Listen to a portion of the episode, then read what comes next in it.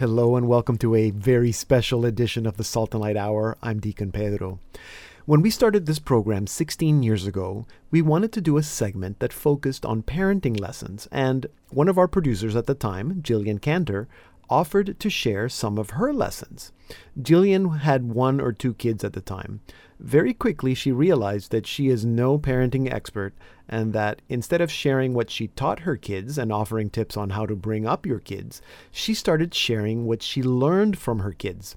You see, we are all children of God, and we can learn a lot about our relationship to God by how we see our children relate to us, and how we bring them up can also teach us something about how God tries to parent us.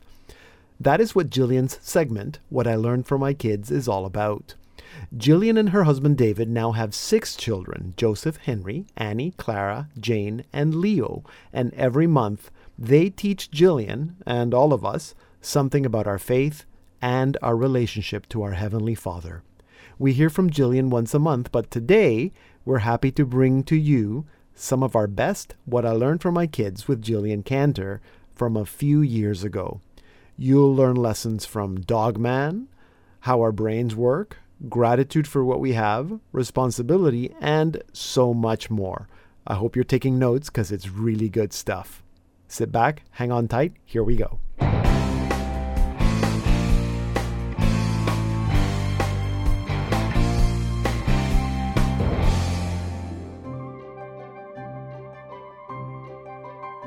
Now it's time for What I Learned From My Kids with Jillian Kantor. Jillian, welcome back. Good to see you. Thank you very much. I hope you had a good summer. Yes, you too. And I'm sure there's been lots of lessons, but what have you learned from your kids this month? Well, mostly I've learned how to be sassy. No, that's not what I'm going to talk about. I could. They did teach, but I'm not going to talk about that. What I will talk about is the thing that we're learning around here is that we should not limit the way or the means by which God will reveal himself to you and your family. Okay. So my boys are interested in this book series called Dog Man, which from its title, you might ascertain that it is about a book about a police officer who is partial man and partial dog. He is the body of a man and the head of a dog. Very likely story. Yes. But it's this graphic novel, kind of comic book story that's written by this author, Dave Pilkey. And he writes it as though it's 2 elementary school boys who are authoring and illustrating this book about this dog man. So because it's written by these elementary school boys, on purpose, the illustrations are pretty crude, and the spelling and the grammar can be somewhat atrocious. And it also, the storyline is just the nonsensical ramblings sometimes of what might come out of an elementary school boy's brain. So they're pretty ridiculous books. And when the boys started reading the series, it wasn't for their growth or enlightenment or any sort of learning. It was really just pure entertainment and for a lot of giggling. And success, that's exactly what it's been. So the boys have just recently received the latest edition of the Dog Man series, and I found them at bedtime, gathered together on their bed, heads together, giggling over this one scene. It was one chapter in this book. So I was asking them, what's it about? What's happening to Dog Man in this book? What is the goofy thing that you're giggling about? They were telling me this. And then Joseph said, but Mommy, there's parts of this book that would probably make you cry. And so I had mentioned earlier on a radio program that we had been reading through the Chronicles of Narnia series, the boys and I basically just wept myself through that entire series. Yeah. So the boys are used to me reading a book and then all of a sudden getting really quiet, and they know that's Mommy trying not to cry. And then I'll compose myself and we'll carry on. So I said, this book is going to make me cry. Dog Man, a story about half dog, half man is going to make me whimper. What is it about? So Joseph flips to this page and he reads this to me. So the backstory is there's an evil character. Obviously it's a cat. Cats are evil. Yes. His name is Petey.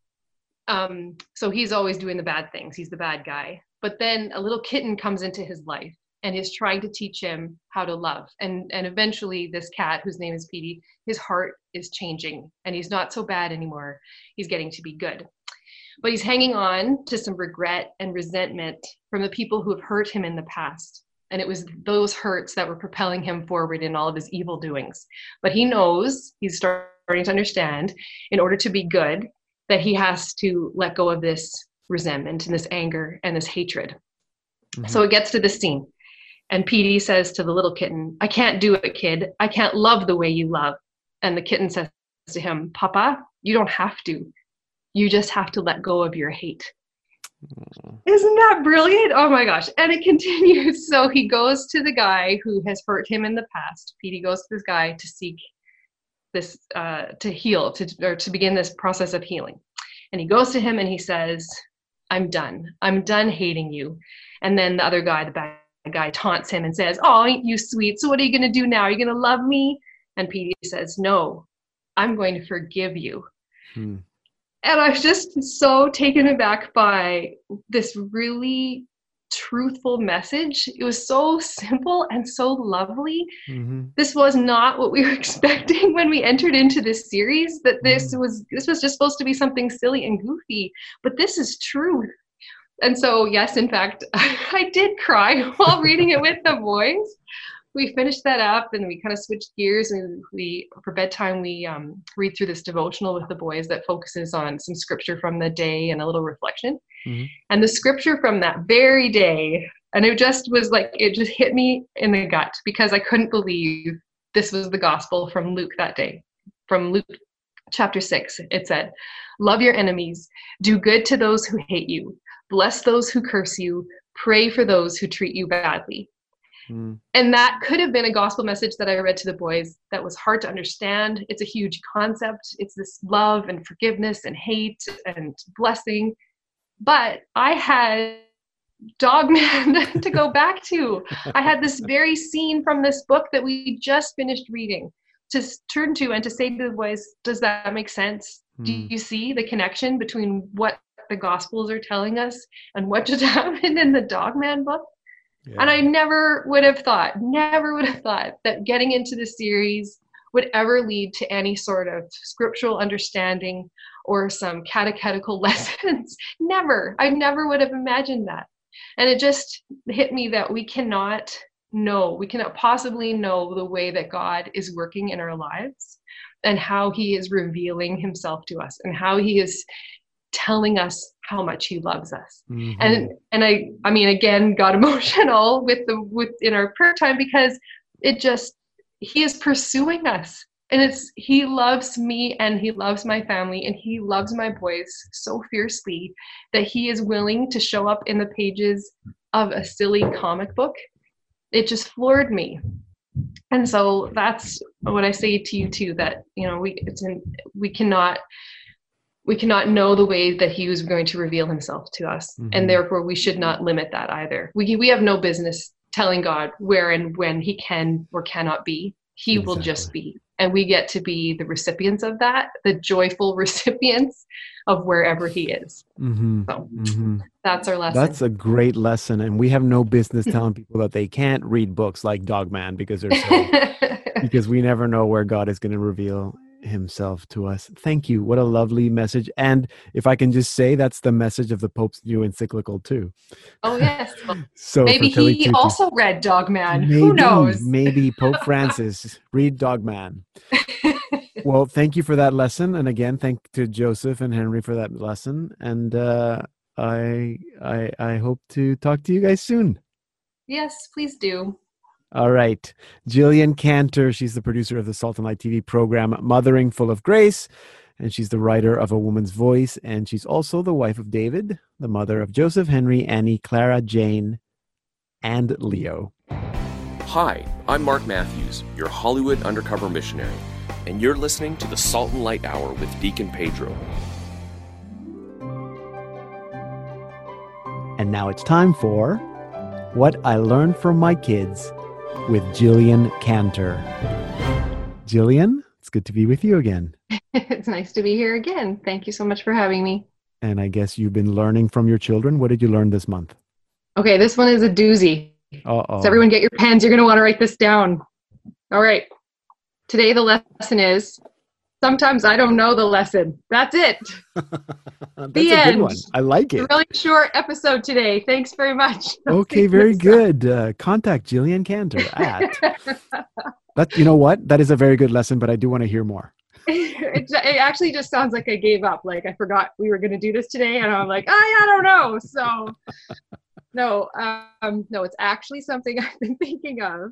I think we're a bit conditioned to think that all of our problems or issues or whatever it is that we're facing can easily and neatly be solved in maybe a very tidy amount of time. And I think, let's take a look at sitcoms, for example. They have taught us that any of the misunderstandings, any of the problems, that's just all going to be wrapped up by the time we get to like minute 23. And with some commercial breaks, we'll have everything solved.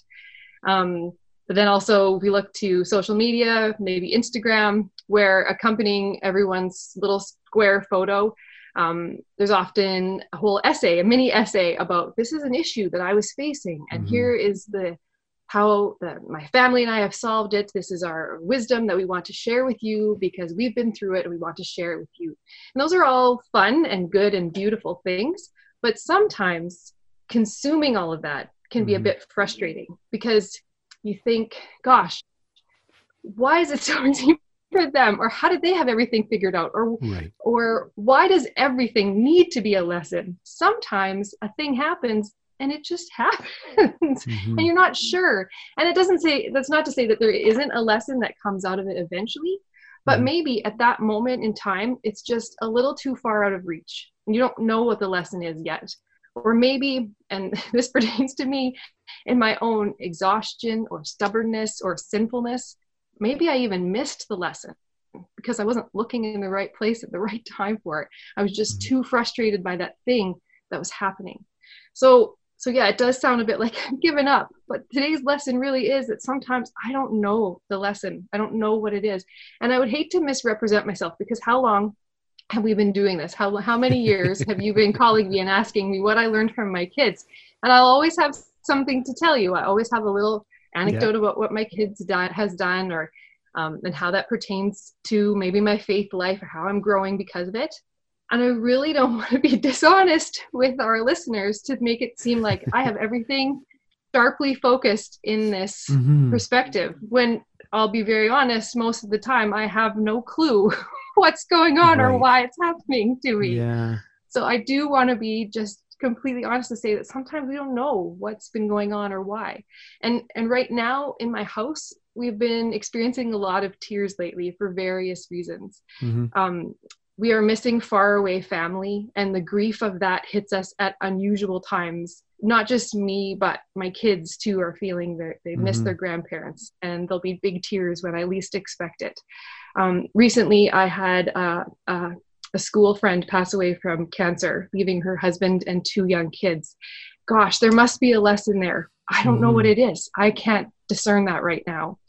Or Leo, he just turned 2, and we are so happy and glad that this ball of energy has been in our family for these last 2 years. But at the same time, I feel like for the last 2 years, I've been fighting for every single minute of sleep that boy has had.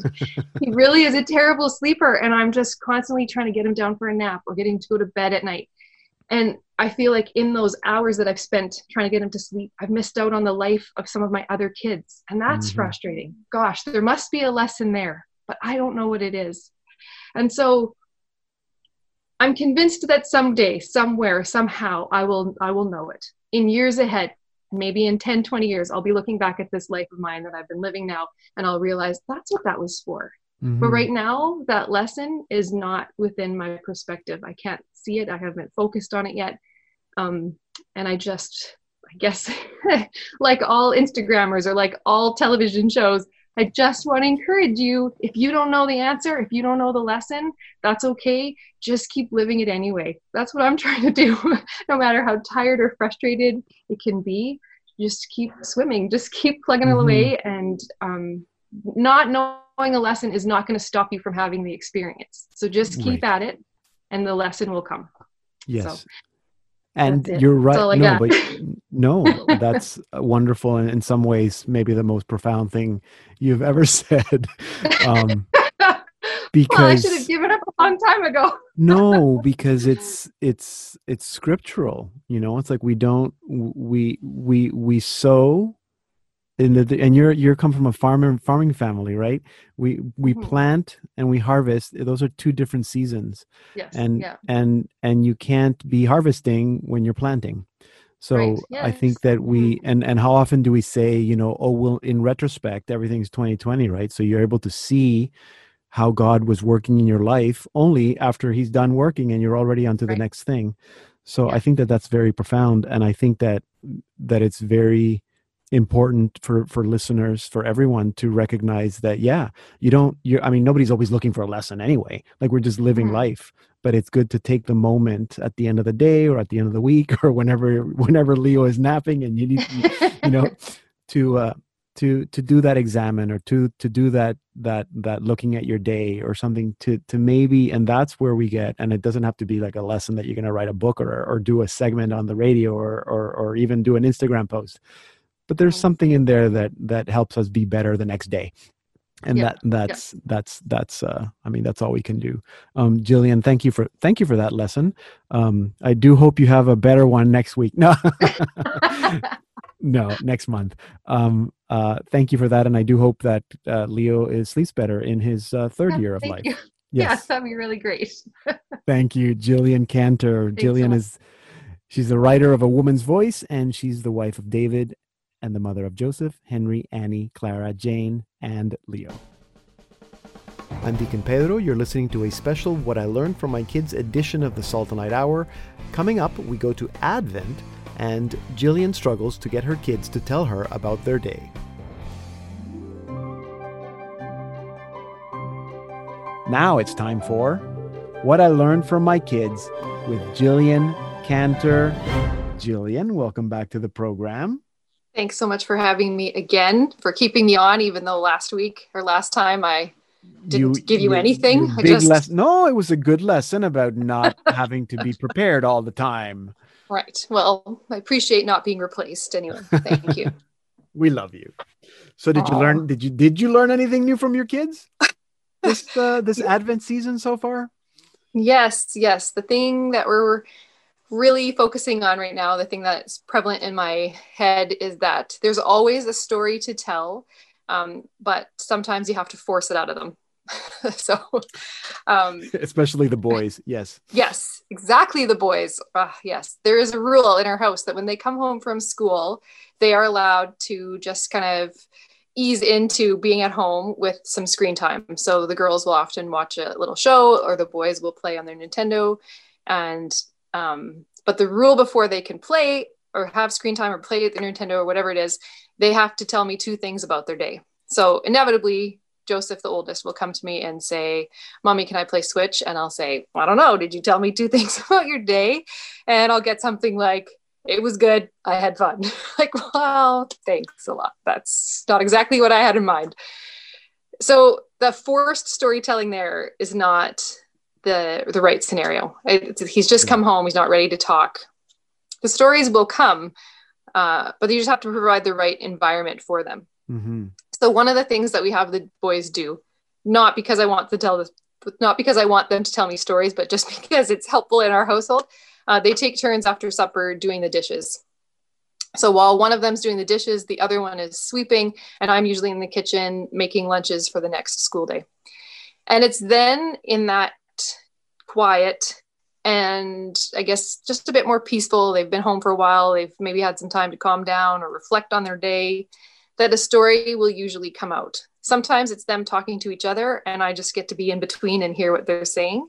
Sometimes, for example, just a couple of nights ago, it was Henry at the kitchen counter doing the dishes, and he has a really thoughtful way about him where he'll just kind of pause and he tilts his head to the side and he looks out into space, and then blah, blah, blah, blah, blah. So much stuff comes out of him. Mm-hmm. All the stories that I want to hear after school, that's when I get them. You have to be there and ready and willing to listen at the right moments. And no matter what you're doing, whether you're making your lunches or if you checking your email or doing your own grown-up thing, you got to be willing to stop it, put it down, and give them that space, that person to talk to. Mm-hmm. And I love the stories that they have to share, like just their insights into their day, their commentaries of, you know, what they're learning or, you know, how they felt about a certain situation.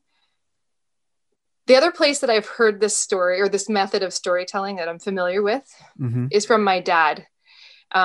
When we go home to visit in Saskatchewan, it's usually the evenings and most often the last evening that we're there that my dad will tell his stories.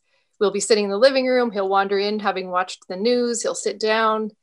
And whether it starts with a question on me asking him a question, or sometimes it's just a thought he has, he'll just begin a story about his life, his childhood, his work, anything. And I love those moments. I love that storytelling. And I'm just so grateful to be the recipient of those stories. But because of our current situation, because of COVID and quarantine and lockdown in some places and not being able to travel, mm-hmm. it's been a year since I've seen my mom and dad. And it's been a year since I've been the lucky recipient of those stories. They're not the greatest phone talkers. Yeah. They do not like Skype or any sort of voice call. So it was a middle of the night panic, honestly, on my part one night. I was lying awake and I was thinking about all the things I was missing out on. We've done pretty well, I think, emotionally and mentally mm-hmm. during COVID, but now I'm going to cry on you. Sorry. But 8 months in, realizing it had been an entire year since I'd seen my parents, I was really starting to worry about lost time and lost stories that I was not going to hear. So in the middle of the night, I started to think, I was panicking. So I don't know if any of it was rational, but I'm like, what is it that I love about those stories? And why is it upsetting me so much? And it's because it's things that I wouldn't necessarily know about my mom and dad. It's not mm-hmm. things I would think to ask. It's just stuff that comes out. And how can I rectify this? How can I make the stories happen? Well, I'm going to give them the space to tell me those stories.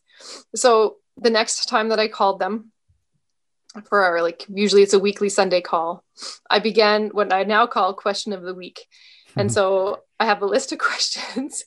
I ask them one question. I give them the week to think about it. Then the next Sunday, they have to give me their answer before I assign them a new question. So my dad is questioning this whole entire assignment. What's this for? What do I have to be answering all this for?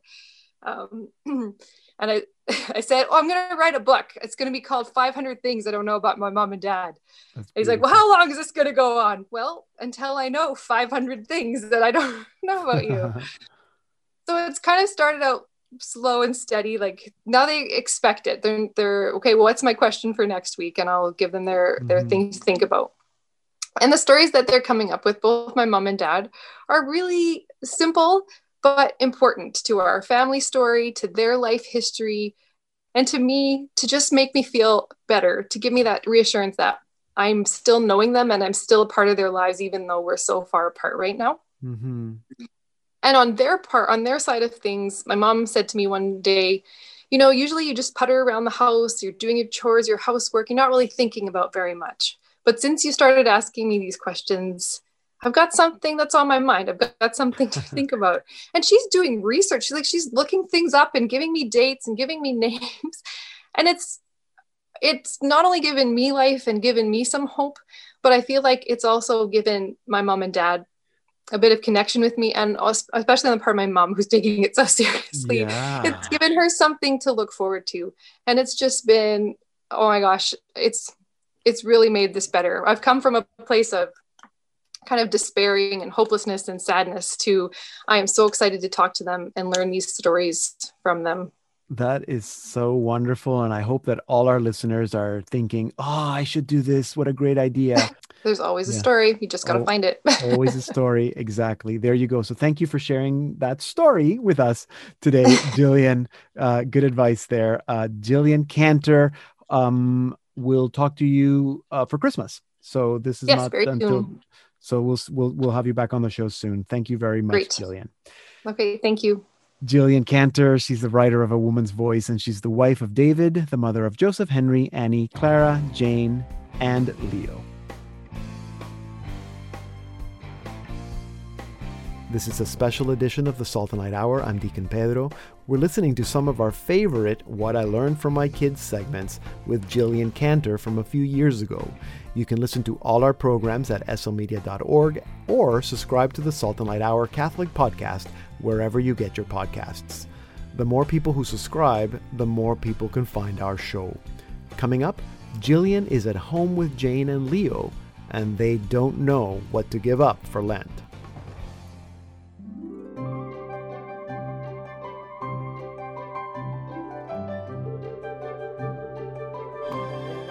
Now it's time for What I Learned From My Kids with Jillian Kantor. Jillian, welcome back to the program. How are you doing? Are you learning any good Lenten lessons from your kiddies? Yes, Jane is helping me learn a lot of things. The other kids are back in school, so I've got Jane and Leo here. So Jane's keeping me on my toes with all the things that she shares. So, speaking of Lent, Janie is really struggling with what she decided to give up for Lent. You know how 4-year-olds can struggle. Yes. She didn't know what to give up. All the other kids were giving up some screen time, and so she just went along with that too. Mm-hmm. And it went really well for a day, and then she started loudly wishing for and whining about wanting to have a show to watch. Could I just please have a show, please? Yeah. So what I thought would be an encouraging pep talk, and not a comparison between children, but what I really sincerely had hoped would encourage her, I told her a story of when her older brother Joseph, when he was 4, he usually had 2 shows a day, but during Lent he gave them all up. He didn't watch any shows at all. Isn't that amazing, Jane? I'm like, if he can do it, I'm sure you can do it. And Jane, who usually precedes her sentences with the word ugh, looked at me and said, ugh, our brains are different. So that is what I learned from Jane this month, is that our brains are different. And she's right. Our brains are different. And if our brains are different, then so are our attitudes or our relationships, or especially our relationship with God, what we're responsible for and what we're held accountable for. All of these things are different. She has no control over what her brother did 8 years ago when he was 4. That has nothing to do with her. Yeah. Her brain's different. So how can she be expected to do what he did? She's a different person. Mm-hmm. So that phrase, I just kind of kept top of mind over the following week because I thought it was funny, but also just really there's the truth in that. And so I was just seeing where does that apply in my own life. Later that week, I was driving to the grocery store and at this one particular intersection, there's often, different women at different times who are standing there holding a sign and begging for money for the cars that are stopping at that stoplight. But it's always a different woman, but it's usually the same sign or the same idea behind the sign. Mm-hmm. And it always, and I know this speaks to my own sinfulness and it sounds a bit mean, but whenever I see these women, I think, who are they? And what is their story? And what do they represent? Or what do they really want? Is this true? Is any of this true? So on that particular day, as I'm approaching the intersection and I see this woman with her sign, and that same thought goes through my mind, what is going on here? Who is this person? But that thought was immediately followed up by a very loud and clear thought. And it was, well, that's between her and God. That has nothing to do with you.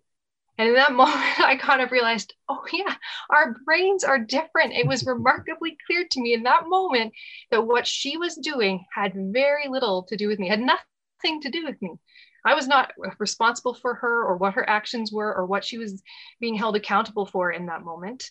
That was between her and God. What I was being held accountable for was if in that moment when someone was asking for help, if I indeed helped. That's what God was asking about me. He was saying, are you willing and ready to help? Had nothing to do with her or her truth or what she was there for. That has nothing to do with me. And I think, in that instance, but then also in our day-to-day, it's an important thing to remember, whether we're judging others or we're comparing ourselves to others or we're putting ourselves or other people down because of what someone is or is not doing. We have to take a moment there and just say, stop, or wait. This probably has nothing to do with me. Mm-hmm. This is not my responsibility. I'm not being held accountable for this. This is that person's relationship with God.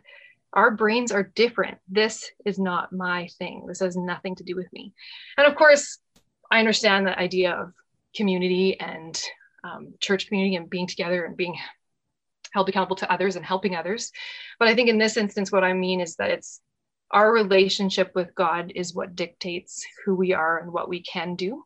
And sometimes, you know, it doesn't really have what somebody else's actions are, doesn't have anything to do with me. It's just, it really isn't my business. I have a friend who says, it's not my red ball.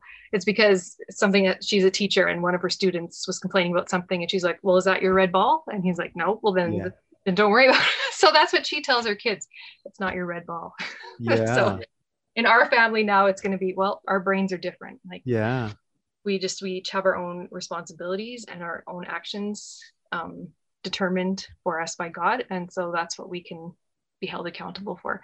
So as for Jane, whether or not she's going to be able to go through Lent without watching a show, I don't know. That's between her and God. As she's already told us, her brain is different than ours. So I couldn't say, but I like how she thinks and she challenges me in my thinking.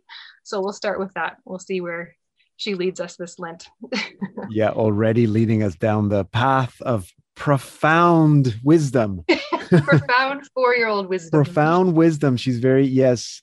At the same time, I can see how that could be used as an excuse to not do what you should be doing. But it is profound, and she does have to find what she needs to do and not just do what her older brother. Yeah, what everyone else is doing. Yeah, I know. Very good. Thank you, Janie, for that. Also, you know, try to be like Jane and start all your sentences with "ugh" and see where that gets you through the day. Yeah. Yes. See where that gets us as adults. Oh, yeah. It's Lent. Oh. All right. Well, thank you, Jillian. Enjoy the rest of the season, and we'll speak just before Easter. Okay. Sounds great. For a good Easter lesson. All right. Jillian Kantor. She's the writer of A Woman's Voice and the wife of David, the mother of Joseph, Henry, Annie, Clara, Wise, Jane, and Leo. I'm Sister Marie Paul Curley of the Daughters of St. Paul, and you're listening to the Salt and Light Hour with Deacon Pedro.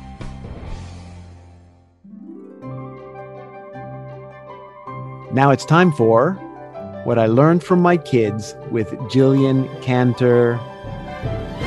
Jillian, welcome. I think we can say Happy Easter. What did you learn from your kids this Easter or for Easter? So it was my son, Joseph, during Lent, who gave me a kick in the pants and taught me a little bit of a lesson. It was on one particularly nice Sunday afternoon. He and I went for a walk around the block. And I always like to pay attention to which houses are for sale. I suffer from a bit of yard envy. I like a big yard. And in our area of Ontario, yards are characteristically tiny, postage stamp tiny. One of the reasons that we bought the house that we presently live in is because we fell in love with the size of the yard compared to the other houses in the town. It was quite big, but still, I grew up on a farm. So my expectations for what a yard should be are a lot higher than what city folk are used to. So if you can just run around in all directions, well, then that's the yard for me.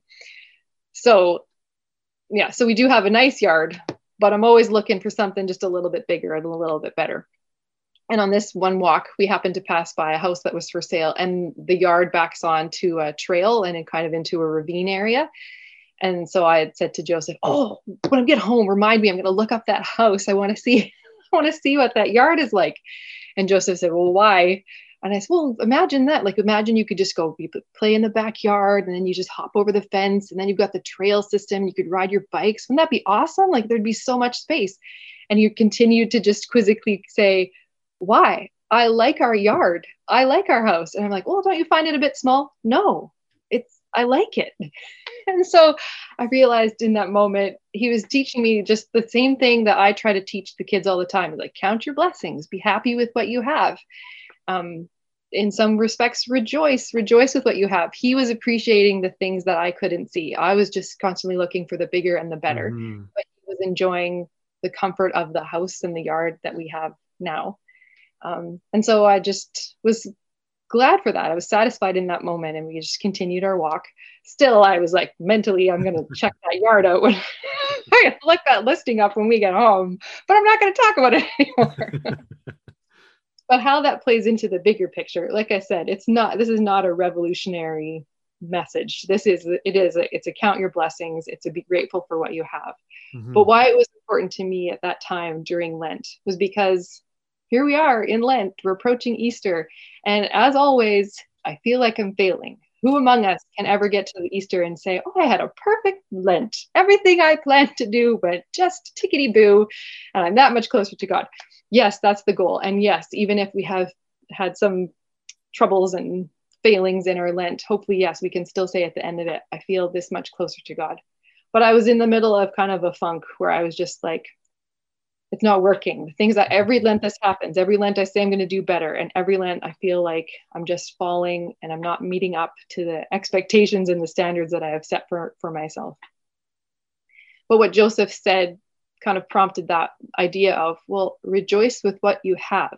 What you have is 40 days to look at yourself, to work on your relationship with God, to read the Gospels with fresh eyes, and just try to find God where you're at.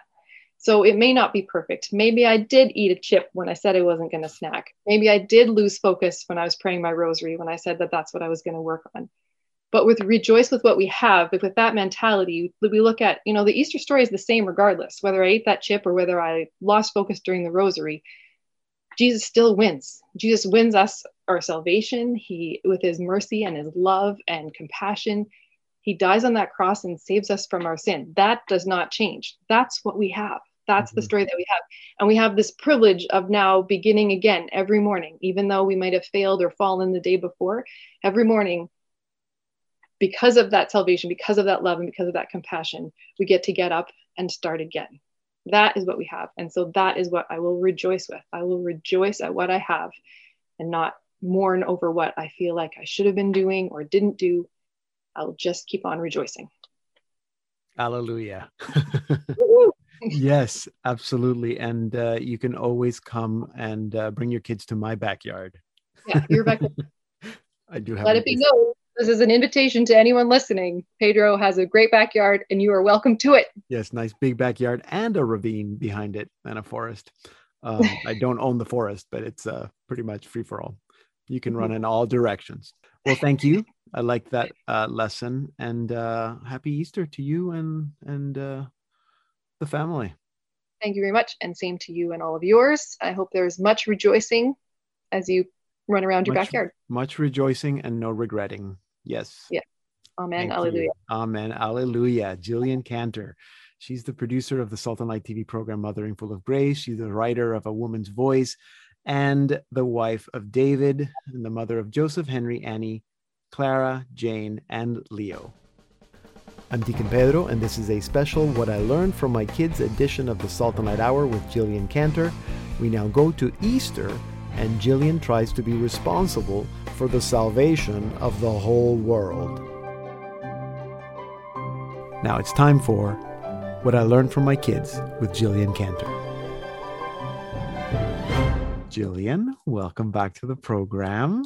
So have you learned anything from your kiddies these last weeks? I have indeed. It's a good one too. Oh. It's a relief. This is what I've learned. I am not responsible for the salvation of the world.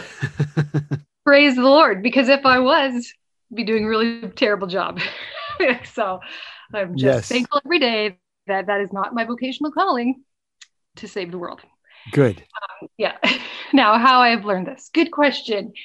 I don't think it's surprising to anyone listening here that we as Catholics live a life that is countercultural to the rest of the world, just by being who we are, living the life that we live, following the teachings of the church, embracing our morals and our values. We are set apart, I guess, from the rest of the world. Mm-hmm. And with that, there will come division. Those same morals and values and teachings that we're trying to follow make people angry. There's things that we believe that they don't believe.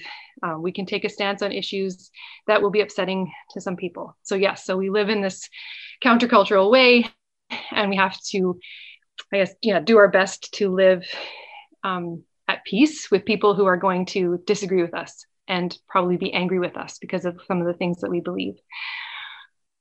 For some reason, I find that more manageable and more easy to handle than I do when we counter that own division. That's when we counter that division within our own church. When among Catholics, we find that same division, that same anger because of what someone believes versus what someone else believes. So just like any other part of the world, there's that spectrum of right to left and liberal to conservative. And even if you try to live your life straight down the middle, you're never going to make everybody happy. There's always going to be somebody who's angry with you or doesn't believe what you believe. And I feel like the world today is more quick to anger. So it's not that we're willing to have conversations, but we're very quick to get angry about what's my right versus what's your right. And really grown up temper tantrums. It's like, I want my way and I'm going to get mad until I get my way. Now, the reason I'm talking about this is because presently in our school board, we are experiencing some division among us as Catholics.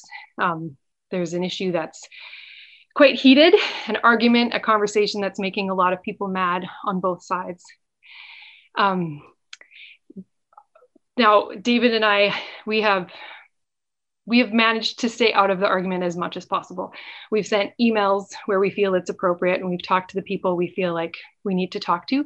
But other than that, we've tried to stay on the outside of the argument. And I feel like it's been because of the emotional toll I know it could take if I was even more involved. I'm not prepared to be at the receiving end of someone's anger. I'm not emotionally or maybe even mentally equipped to engage in a debate with someone. I know what I believe.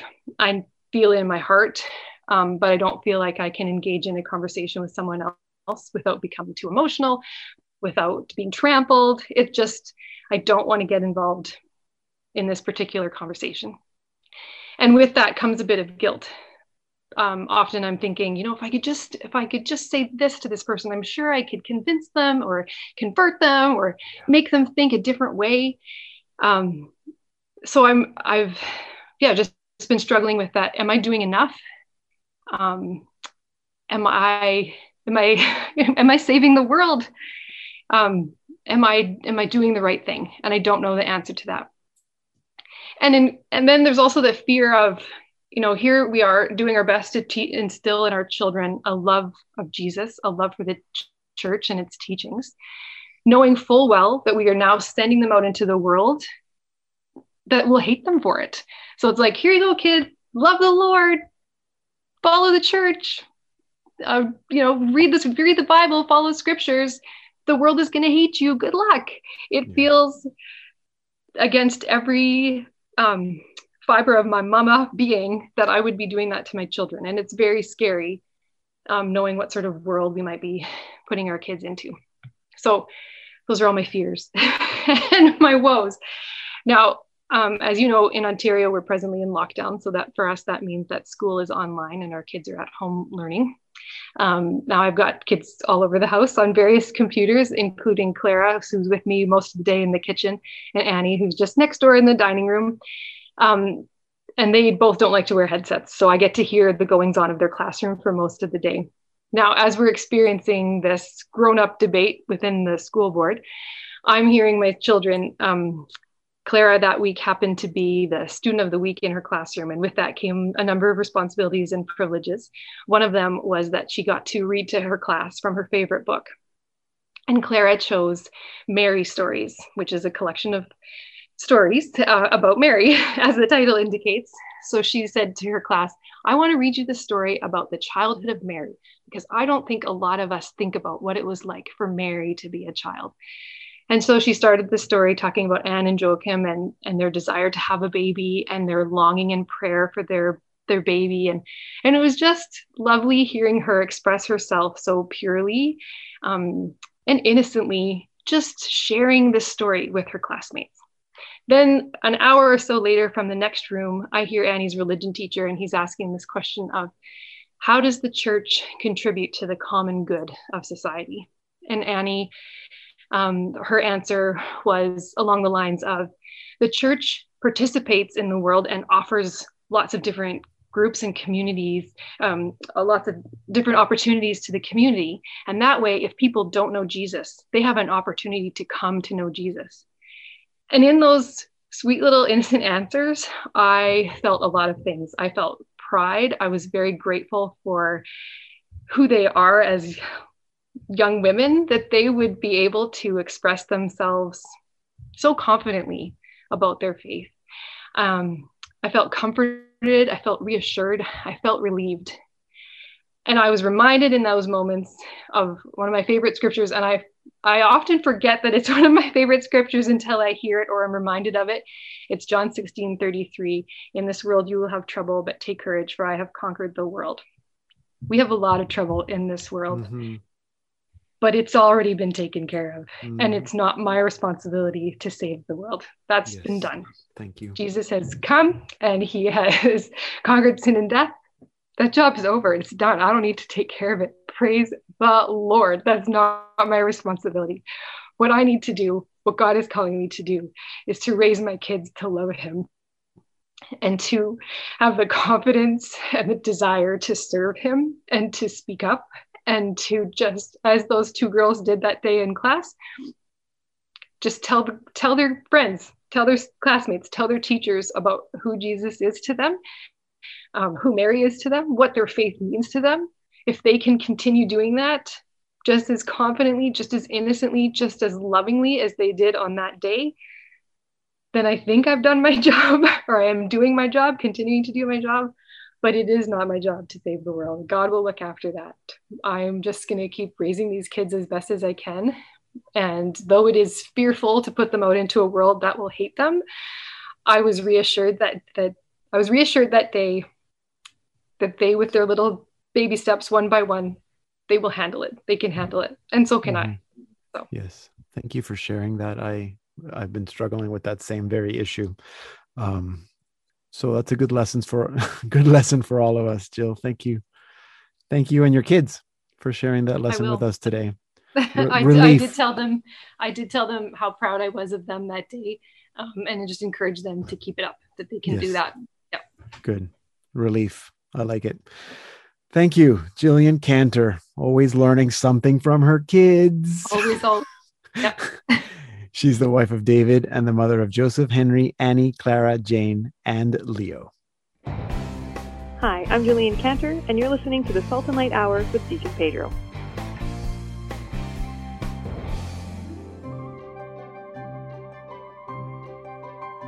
And now it's time for What I Learned from My Kids with Jillian Kantor. Jillian, welcome back to the program. Thank you so much. How are you doing? I'm doing very well. I hope you had a good end of the Easter season and Pentecost and Trinity Sunday, and you've learned. There's a lot going on. It's really hard to keep track of all of the... We're back in ordinary time, so do you have an ordinary lesson for us today? It's pretty ordinary. Or extraordinary, depending on your perspective, I suppose. Today's lesson is be like Jane, be confident. Jane possesses an incredible amount of self-esteem. She is any sort of self-help coach or motivational speaker has nothing on her. Jane knows what she can do, and she's not afraid to do it. She's great.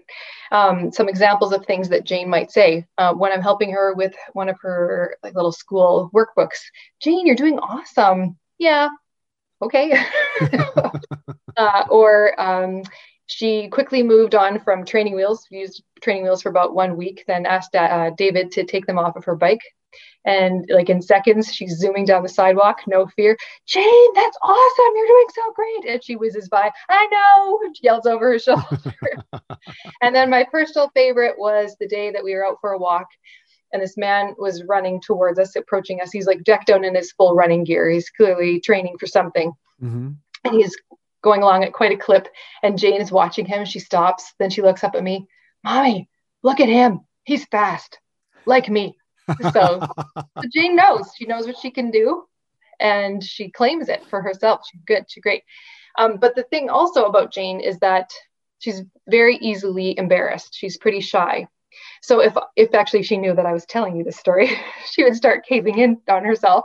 But even if I said something at the supper table in front of the other family members, today Jane did this, it was really incredible. If I said anything like that, mm-hmm. she would just stop talking. She would either get very shy or very grumpy, depending on her mm-hmm. state of mind that day, because she knows what she can do. She is confident, but she also doesn't need to advertise it to the whole wide world. Mm-hmm. She's just very comfortable owning that skill and claiming it and living it. And you know, I guess broader, bigger picture, you know, maybe one day she'll be comfortable sharing it with who needs it, whatever skill that might be. But right now, all she knows that, you know, I can run well, I can bike really fast, I can do my schoolwork. And that's kind of for her. It's those mm-hmm. things are for her.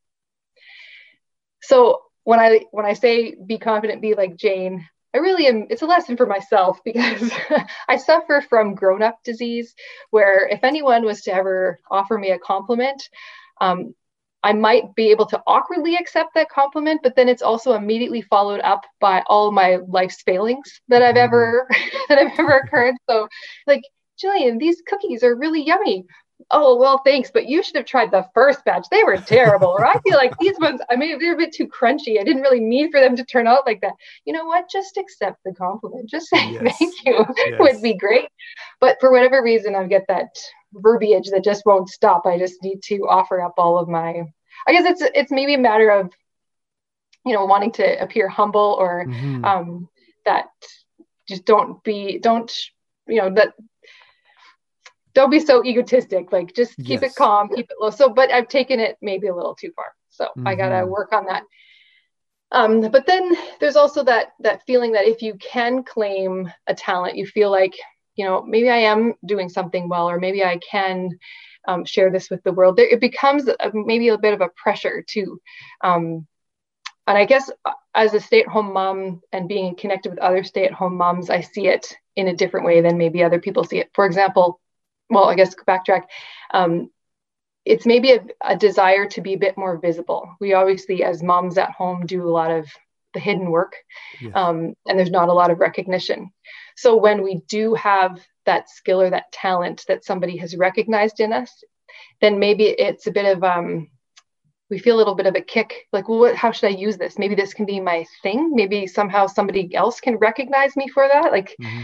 maybe that felt nice. Maybe I can offer this up somewhere that it can be used for something, and you know, it's just nice to be recognized for it. So maybe, for example, like if you've sewn something for someone, well, maybe I should sew other things and I could try to sell them. Or if you have written something nice and someone compliments you on that, then, well, I should maybe write a book about something. And I use those examples because where my brain is at right now. Those are two of the things that I've kind of tried to, you know, maybe those can be my shtick.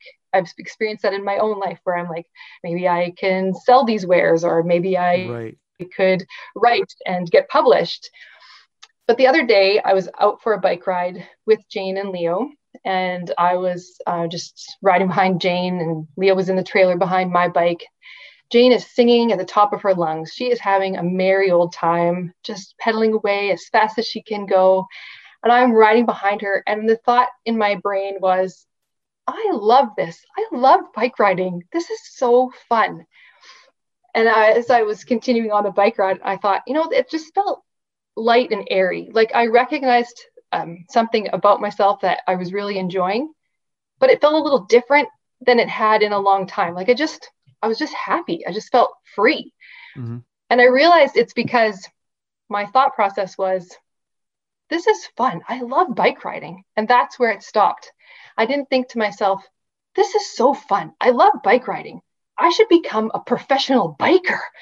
Instead, I was just content and happy with the skill. I was confident in what I was doing. I was happy with how I was using it to be with my kids. And that's it. There was no mm-hmm. strings attached, no extra pressure for how can this be my next big project. It was just, I'm just riding a bike and mm-hmm. it's fun. And I felt a little bit like Jane in that moment. Mm-hmm. Like I'm confidently riding my bike and I'm just doing it for myself and I'm loving it. And it felt so nice. And so that's what made me want to share this lesson with you today. Be confident, be like Jane, just ride your bike. I love it. And just remind us, how old is Jane? Because last I saw her, she was like 1. Yeah, no, she's 5. So she is riding her bike. And oh my goodness. Is 5. Yes. She's 5. I was going to say, isn't she 3? 5-year-old Jane, confident, just like her mom. Her mom is trying. Thank you, Jillian. That's a very important lesson. And that confidence that comes, I think, from just being a child of God, that I think is something that we sometimes forget. Yeah. Thank you. Jillian Kantor, always learning something from her kids. She's the wife of David and the mother of Joseph, Henry, Annie, Clara, 5-year-old Jane, and little Leo.